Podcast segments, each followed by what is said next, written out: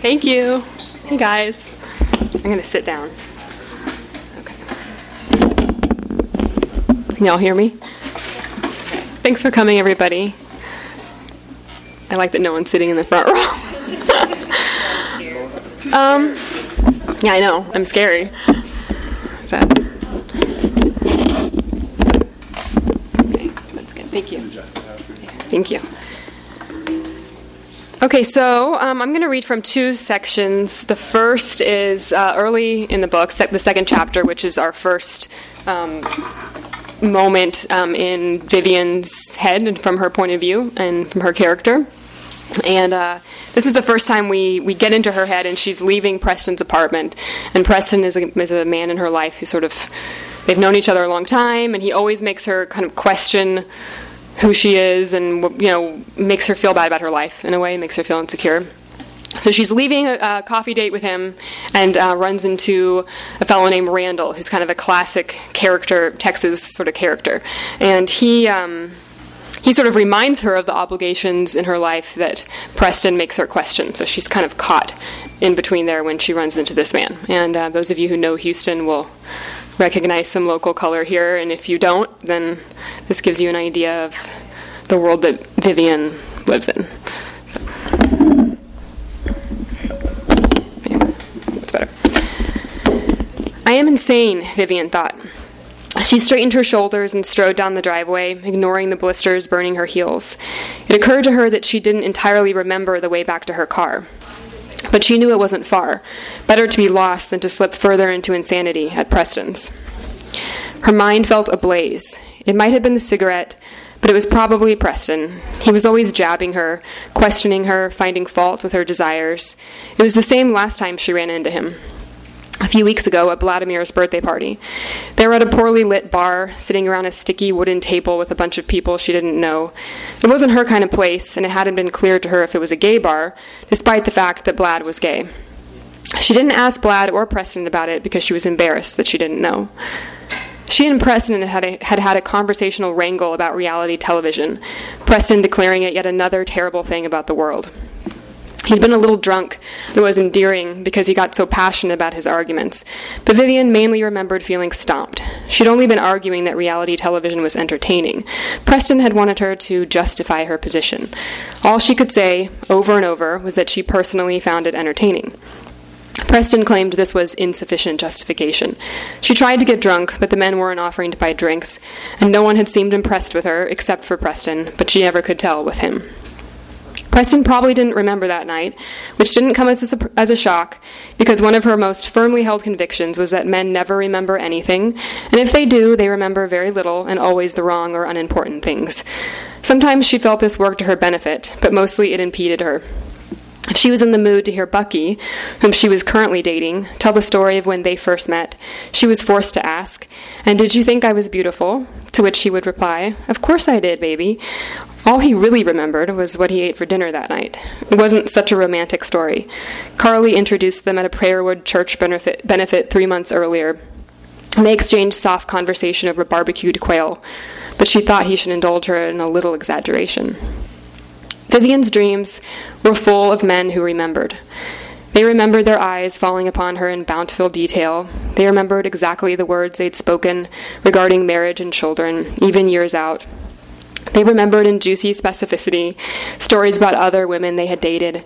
They even asked Vivienne about things they hoped she remembered, and in her dreams she'd luxuriate in not remembering anything at all. Preston only seemed to remember the things about her that he disagreed with, which she responded to with her charm, a technique that hardly worked on him, she thought now. This woolly feeling in her brain was she the one who'd been charmed? The way he looked at her with lifted brows and sideways smiles set her flirting all off course. The apartment with its handmade quilt, and Preston with that curious glint in his eyes, and the messy way he rolled up his shirt sleeves. He was the, great, the gear around which the whole place worked. It had all been so disarming that she had to raise a white flag and leave immediately. She oriented herself from the Menil Museum and was crossing the museum's lawn barefoot, her heels hanging at her side from two fingers, when she heard an unfamiliar voice call out her name, a man's voice. It was jarring, the sudden sound of her own name. She heard it as if she were underwater. The second time, the voice was louder. She had only a second to breach the surface and to turn and face it with a valiant smile. Randall Stanley. Hello, little lady, he said. He was always using cowboy language, overcompensating for the fact that he wasn't really from Texas.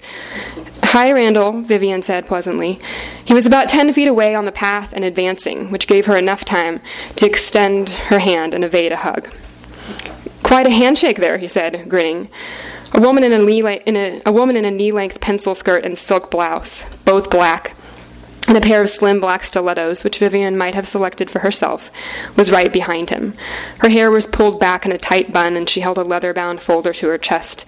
Out of instinct or habit, Vivienne instantly pictured herself through this elegant woman's eyes, and wilted beneath the image. Her hair, her hair was loose and flat, her dress frilly and too white. And worst of all, she was short. Vivienne dreaded standing before a taller woman. She was five four, not even very short, but she'd been caught unarmed, flat footed. She stepped lightly onto the path and restored herself into her own heels. It occurred to her to wonder what was going on, Randall with this woman. He was a mid sized man who made no effort to conceal his furriness. A throw, throw rug grew beneath his black and floral Rockmount shirt. Yet Vivienne could see he had taken pains to mask his withdrawing hairline.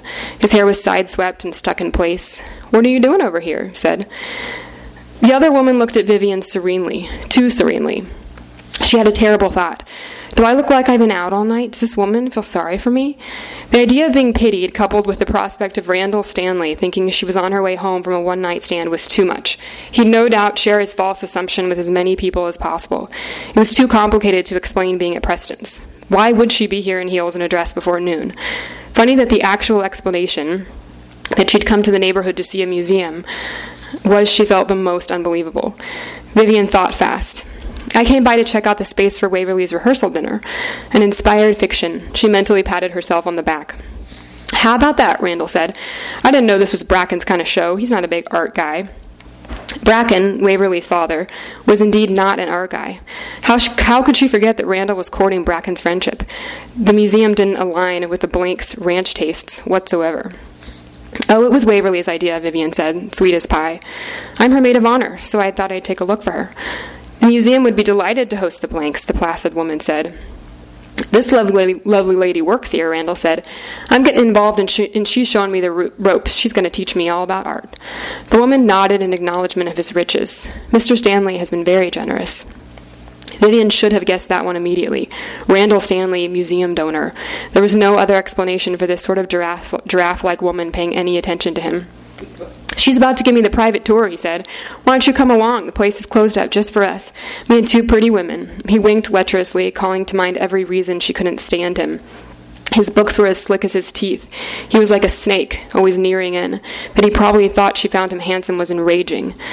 I'd love to, Randall, but I have to go meet Waverly, she said, smiling. And now that I think about it, you're right. This isn't really the blank's taste for a party. Oh, he said, don't turn sour. Vivienne kept smiling and, re- and, refused the invitation again. The frustrating thing was that she would have liked to go to, into the museum, especially when it was empty, and she wouldn't have to deal with other people hogging all the space in front of paintings. But Preston had zapped her museum energy with his sad Rothkos, and there was no way she was going in there with Randall Stanley and a giraffe. She could probably get a private tour of her own if she dropped her aunt's name, but if she accepted now and endured his company, she could diffuse Randall's hurt feelings. He probably sensed her evasiveness. He was a slippery man, but not a dumb man. If she joined him, he'd be so happy he'd forget the way he was looking at her right that very moment, with wet, loudish skepticism. No doubt he was concocting a way to penalize her for not giving him what he wanted. Vivienne foresaw him dropping it into conversation. I ran into little Vivienne. She said the Blanks were having a dinner at the Menil, where it just so happens I'm a donor. It would get back to the Blanks, who'd wonder why she said that. Then she'd have to backtrack. She saw the risks before her like items on a shelf. All she had to do was rearrange them a little, play with them, and they'd no longer be risks. She could turn risk into promise. An hour spent cajoling Randall right, might reap unforeseen rewards. She didn't want to admit it, but he was up and coming. He moved to Houston a couple of years ago from some cold place like Delaware, set on, set on fulfilling cowboy dreams by becoming the biggest dermatologist in town. In this short span of time, he'd done just that. At 40, he was the local maestro of blackheads, spider veins, and Botox.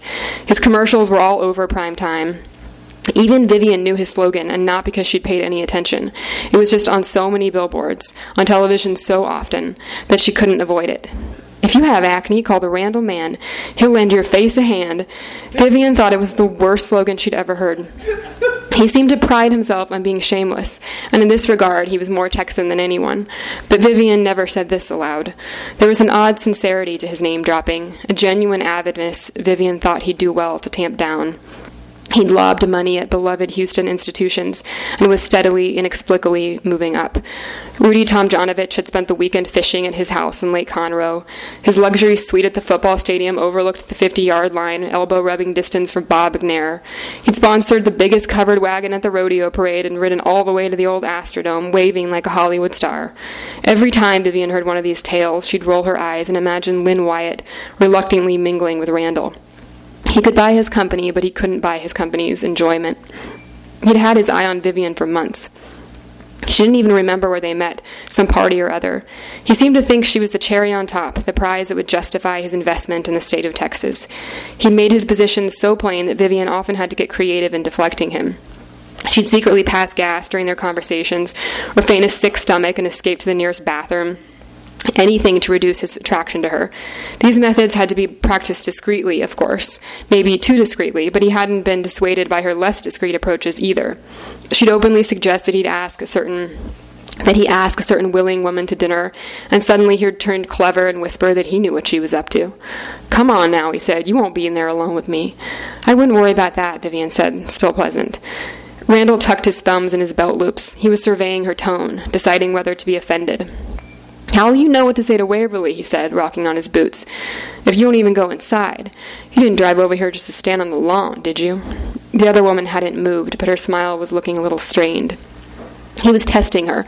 No, I didn't drive all the way out here to stand on the lawn, she said. I came out here for some time to myself. It took Randall a few chest hair stroking moments to absorb, absorb her words. Once he did, he seemed satisfied.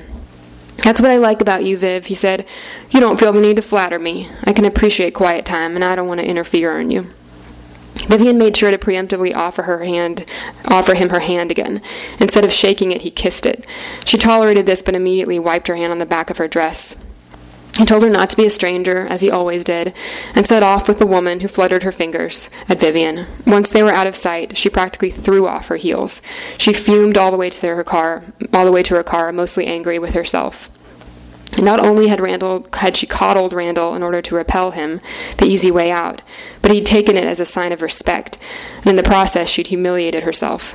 Why didn't she just tell him she was having coffee with a friend and seeing a museum to begin with? Then she wouldn't have had to skirt the fib about Waverly, Waverly's rehearsal dinner. Now that he'd been coddled, he wouldn't punish her, but she didn't feel relieved. He probably thought he held a secret of hers and a reason to seek her confidence. What did it matter whether he thought she was coming from sleeping with a random guy? It was none of his business. She didn't feel entitled to know how and with whom he'd spent his morning, even if she cared. She sat in the car and pressed at her temples. She missed the feeling she'd had leaving Preston's. That was a more pleasant, flirty sort of confusion. The confusion she felt now pushed her right, right up against a wall. Over and over, she asked herself, Why do you care?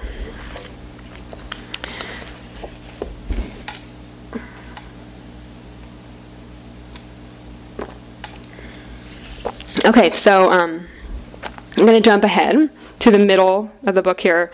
So, without giving away too much, this is a scene where Preston, their relationship has evolved, and Preston has invited her to to Paris with him, and she has said no, and she thinks maybe she made a mistake. And they made an appointment to get together at her apartment, and she's wondering if he's going to show up because the night before they had a sort of dramatic evening together. Um, so, um, so yeah, she's this is sort of she's wondering how that's what's going to happen if he's going to show up and how that's all going to go down.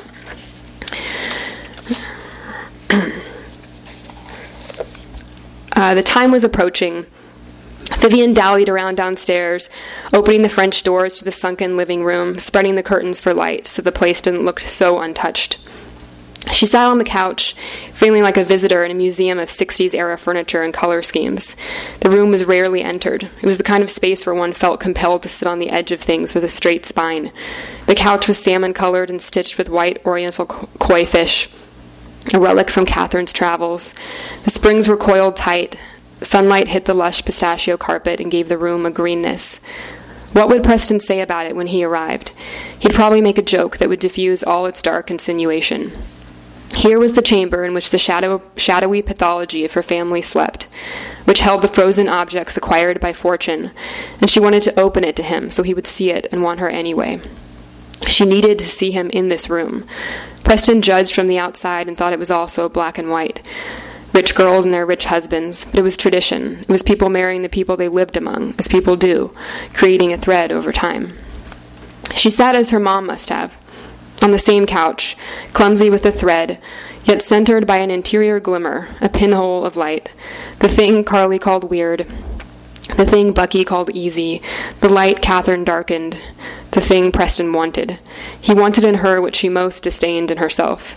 Hitting this conclusion was brief. It bounced off the walls of her brain and landed in Paris, on the bank of a wide old river, with Preston. She waited. The time came and the house was quiet. The spring the couch springs creaked. The longer she waited, the more she'd regretted how she'd acted the night before. He was right. She was scared. Of course she was scared. Much as she resented all this stuff, it was safe. It was what she knew. The Preston stood for the unknown was both terrifying and sublime. It was his willingness to take a chance, a deep yet simple sense of how much she liked talking to him. She moved to the big leather chair in the den and obsessively checked her phone, forgetting when she checked it that she'd just checked it two minutes earlier. Twenty minutes later, its silence was like a scream. She typed a message to him, Are you lost? and instantly regretted it. He'd know she was waiting and wondering. Ten minutes later, she was at the window, peering down the street.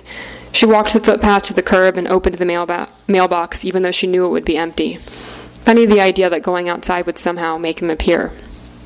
Her phone pulled her back. The brief distance from her made it feel the brief, brief distance from it made her feel saner, but there were still no messages. It was too soon to be angry, so she grew worried, and sure of what she would say, if only he would get there. That's all he needed to do. Her house wasn't difficult to find. If he was lost, he would have called. She imagined his mangled car on I 59. It would be her fault if he died. If she'd only given, him, given them a moment last night, he wouldn't have needed to text her and come here. Maybe he would have already been here. Outside, a thunderstorm gathered, but no rain fell, just wind spinning through oaks. The clouds were dark with sunset and storm. 7:30. Catherine would be home in half an hour. Excuse me. Um, the house got heavy with quiet. She began to hate her phone, the way it baited her to look, to worry, and worst of all, to hope. Finally, she flung it across the room. It smacked the old bulletin board and hit the carpet, taking a handful of tacks with it. As it set in that Preston may not show up at all, that he wouldn't be there to listen, that the words would need to be swallowed, she curled up on the bed and blinked at the moon rising behind her tree. The next week marked the arrival of the first hurricane of the season. Vivienne spent it in a haze of willing Preston to call and willing herself not to call him. Her mood charged up and powered against him or withered, helpless before him. All she felt in those days was in reaction to what he might be feeling, and still she expected he would call. Though their time together at the wedding had been short, the events in her memory evolved to magnificence, more radiant for the fact of their brevity, and their blossoming as the days passed in proportion to the bitter realization of her desires. Her disappearance produced wretched, wretched swings from anger to regret. In romantic moods, she felt as if she were reassembling her heart from a pile of dust. All along, she'd taken for granted that she held the power in their flirtation, and all along it was Preston who had held her. She felt used to no purpose but his own amusement, foolish for thinking she was anything more. Somehow she'd assumed that by critiquing her, he'd invited her into the safety of his confidence. Without realizing it, she had come to trust him totally. Vivienne watched the rain and listened to the television blare about the imminence of Hurricane Henry, wondering whose job it was to name hurricanes, and, and unable to decide whether she should thank Preston for shattering her pride so much that her heart had opened, or hate him for revealing to her the splendor of her heart only to turn his back and disappear. She felt like a little creature scratching at a wall, believing in a door that didn't exist. The lawn crew crossed the windows with tape. Rain fell from the watercolor green and gray sky. Vivienne felt Pre- Preston like the storm itself, invisible, yet leaving its mark on everything in sight. He might call, might still arrive. The empty roads and green calm reflected her mind and gave her impressions a dark unreality. Despite the determined fluttering of Catherine and the troop of workmen slicing bad branches from the trees, she felt alone. She thought of her mother. If only it was May, May when the crepe myrtles awakened and brightened the streets with their pink and white popcorn flowers. The stillness of that afternoon prophesied the storm. The sun pierced through the clouds hanging heavy over the city. Houston, her roads relieved of so many cars, seemed to sigh and flatten herself more deeply against the gulf. Vivienne was restless. In her heart's self absorption, she believed her private waiting to be far more agonizing than the collective waiting beyond her window. 800 miles off their shared coast, barreling toward them, was a grinding, unstop- unstoppable storm. Surely Preston would call. Okay, thanks, guys.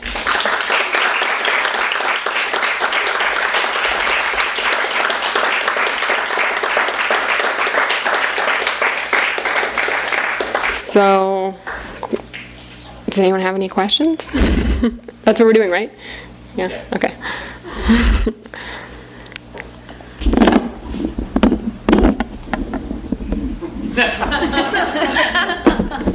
just talk in a normal voice for answer questions. When did I start writing it? Uh, You need the mic. I do. You guys, I do need the mic. Okay, sorry. Sorry. Um, uh, 2010, summer 2010. But it's I didn't work on it, and it took about three or four years. But I didn't work on it nonstop during that time. But um, yeah, summer 2010. Lindsay. Hi. Hi. I have a question about the, the character of Catherine. Uh huh. What is her problem What is her problem? with Vivienne? Their relationship is so strange. Yeah, I think she's Catherine's a very unhappy woman. You know, Catherine's a, I think she's a person who never let herself feel anything. You know, and that's why she was so icy to Vivienne because she never let herself feel anything about her family and allowed Vivienne to sort of be represent something to her instead of actually be her niece. You know, and um, so she's just hard through and through. You know, it's very sad. But she's very peripheral. Like you never see her. It's interesting. I had a scene. Well, I don't know how many of y'all read this yet, but Catherine is Vivienne's aunt, and there's a scene um, where I had written her in there, and you, the editors were like, "No, we don't need this," so I cut it. Yeah. So that was one of the things that that got lost, like the direct interaction with Catherine. They said keep her on the side. Yeah, they said make her a presence, but don't um, don't have her interacting. So yeah, I think she's just yeah. I know, I know. She's just and just ang- anger, but she won't let herself get to the other side of her anger. You know. PT. Uh, why did you choose the Edith Wharton book as sort of sort of your inspiration for this? Um, because I just love that book so much, honestly. I just, I mean, this is not like I can say this having been a month ago this came out. This is not like I think that I can write like Wharton. I just wanted to because it's like she's the best ever. You know, she's amazing. I would never compare myself to Edith Wharton in a million years. You know, um, but I just wanted to sort of jump off that story. Like this is pretty different from the House of Mirth. Actually, totally different second half for sure. Um, but I just love the story so much, and it broke my heart. The end of the House of Mirth, and like I like to imagine like what if that kind of happened now, and how could she have survived? How could she have you know, I don't know if you, I don't want to give away the ending of House of Mirth if people who haven't read it, but, you know, I just loved it so much. Yeah. Adam? You hiding back there? Um, jumping that question, how do you see the relationship or compare and contrast Vivienne with Lily? Vivienne with Lily. Like, how are they different? Yeah. Um, well, I think Vivienne is stronger than Lily. Lily is the main character of the House of Mirth. I think they're very different, but Vivienne ultimately is stronger. I think the House of Mirth is often looked at as a book that's like the social world of Vivienne's. Vivienne, uh, excuse me, Lily's social world took her down, right? She was a victim of her society. But actually, I think Lily was also really weak, too. Um, I don't mean that like in a bad way against Edith Wharton. I just mean as a character, she was just very. Um, she didn't have her her own inner strength. Like she could have lived a different life. She actually could have even transcended that society.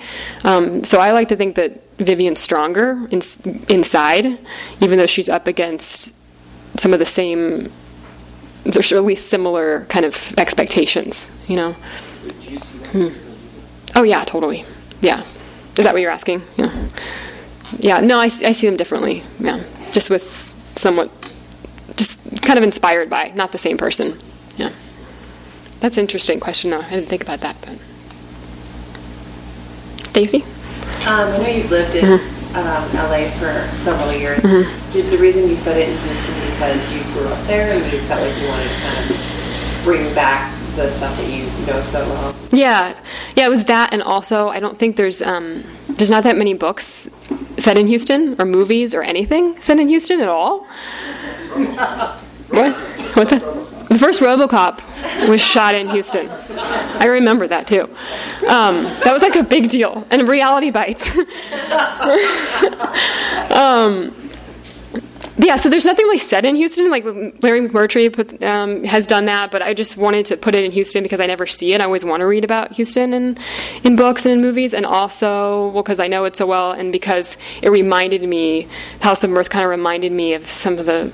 I mean, it's different. This was like t- turn of the century. It was harder for women. Obviously, it was different. It's not the same, but that, I don't know that much about Mm-hmm. Texas, but at least from what I gleaned, at least from my family in Houston and Dallas, it seems like those social circles seem kind of like almost like turn of the century esque. kind of yeah. There's like things. They are in. Yeah, they there's definitely have similarities, um, despite the fact that it's still very different. They're just reading the House of Mirth reminded me of things about Houston, um, maybe about Nashville too, right? Yeah.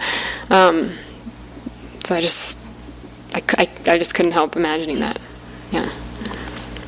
This is related. How did your you did reading in Right? Yeah. How did the readers there respond to your portrayal?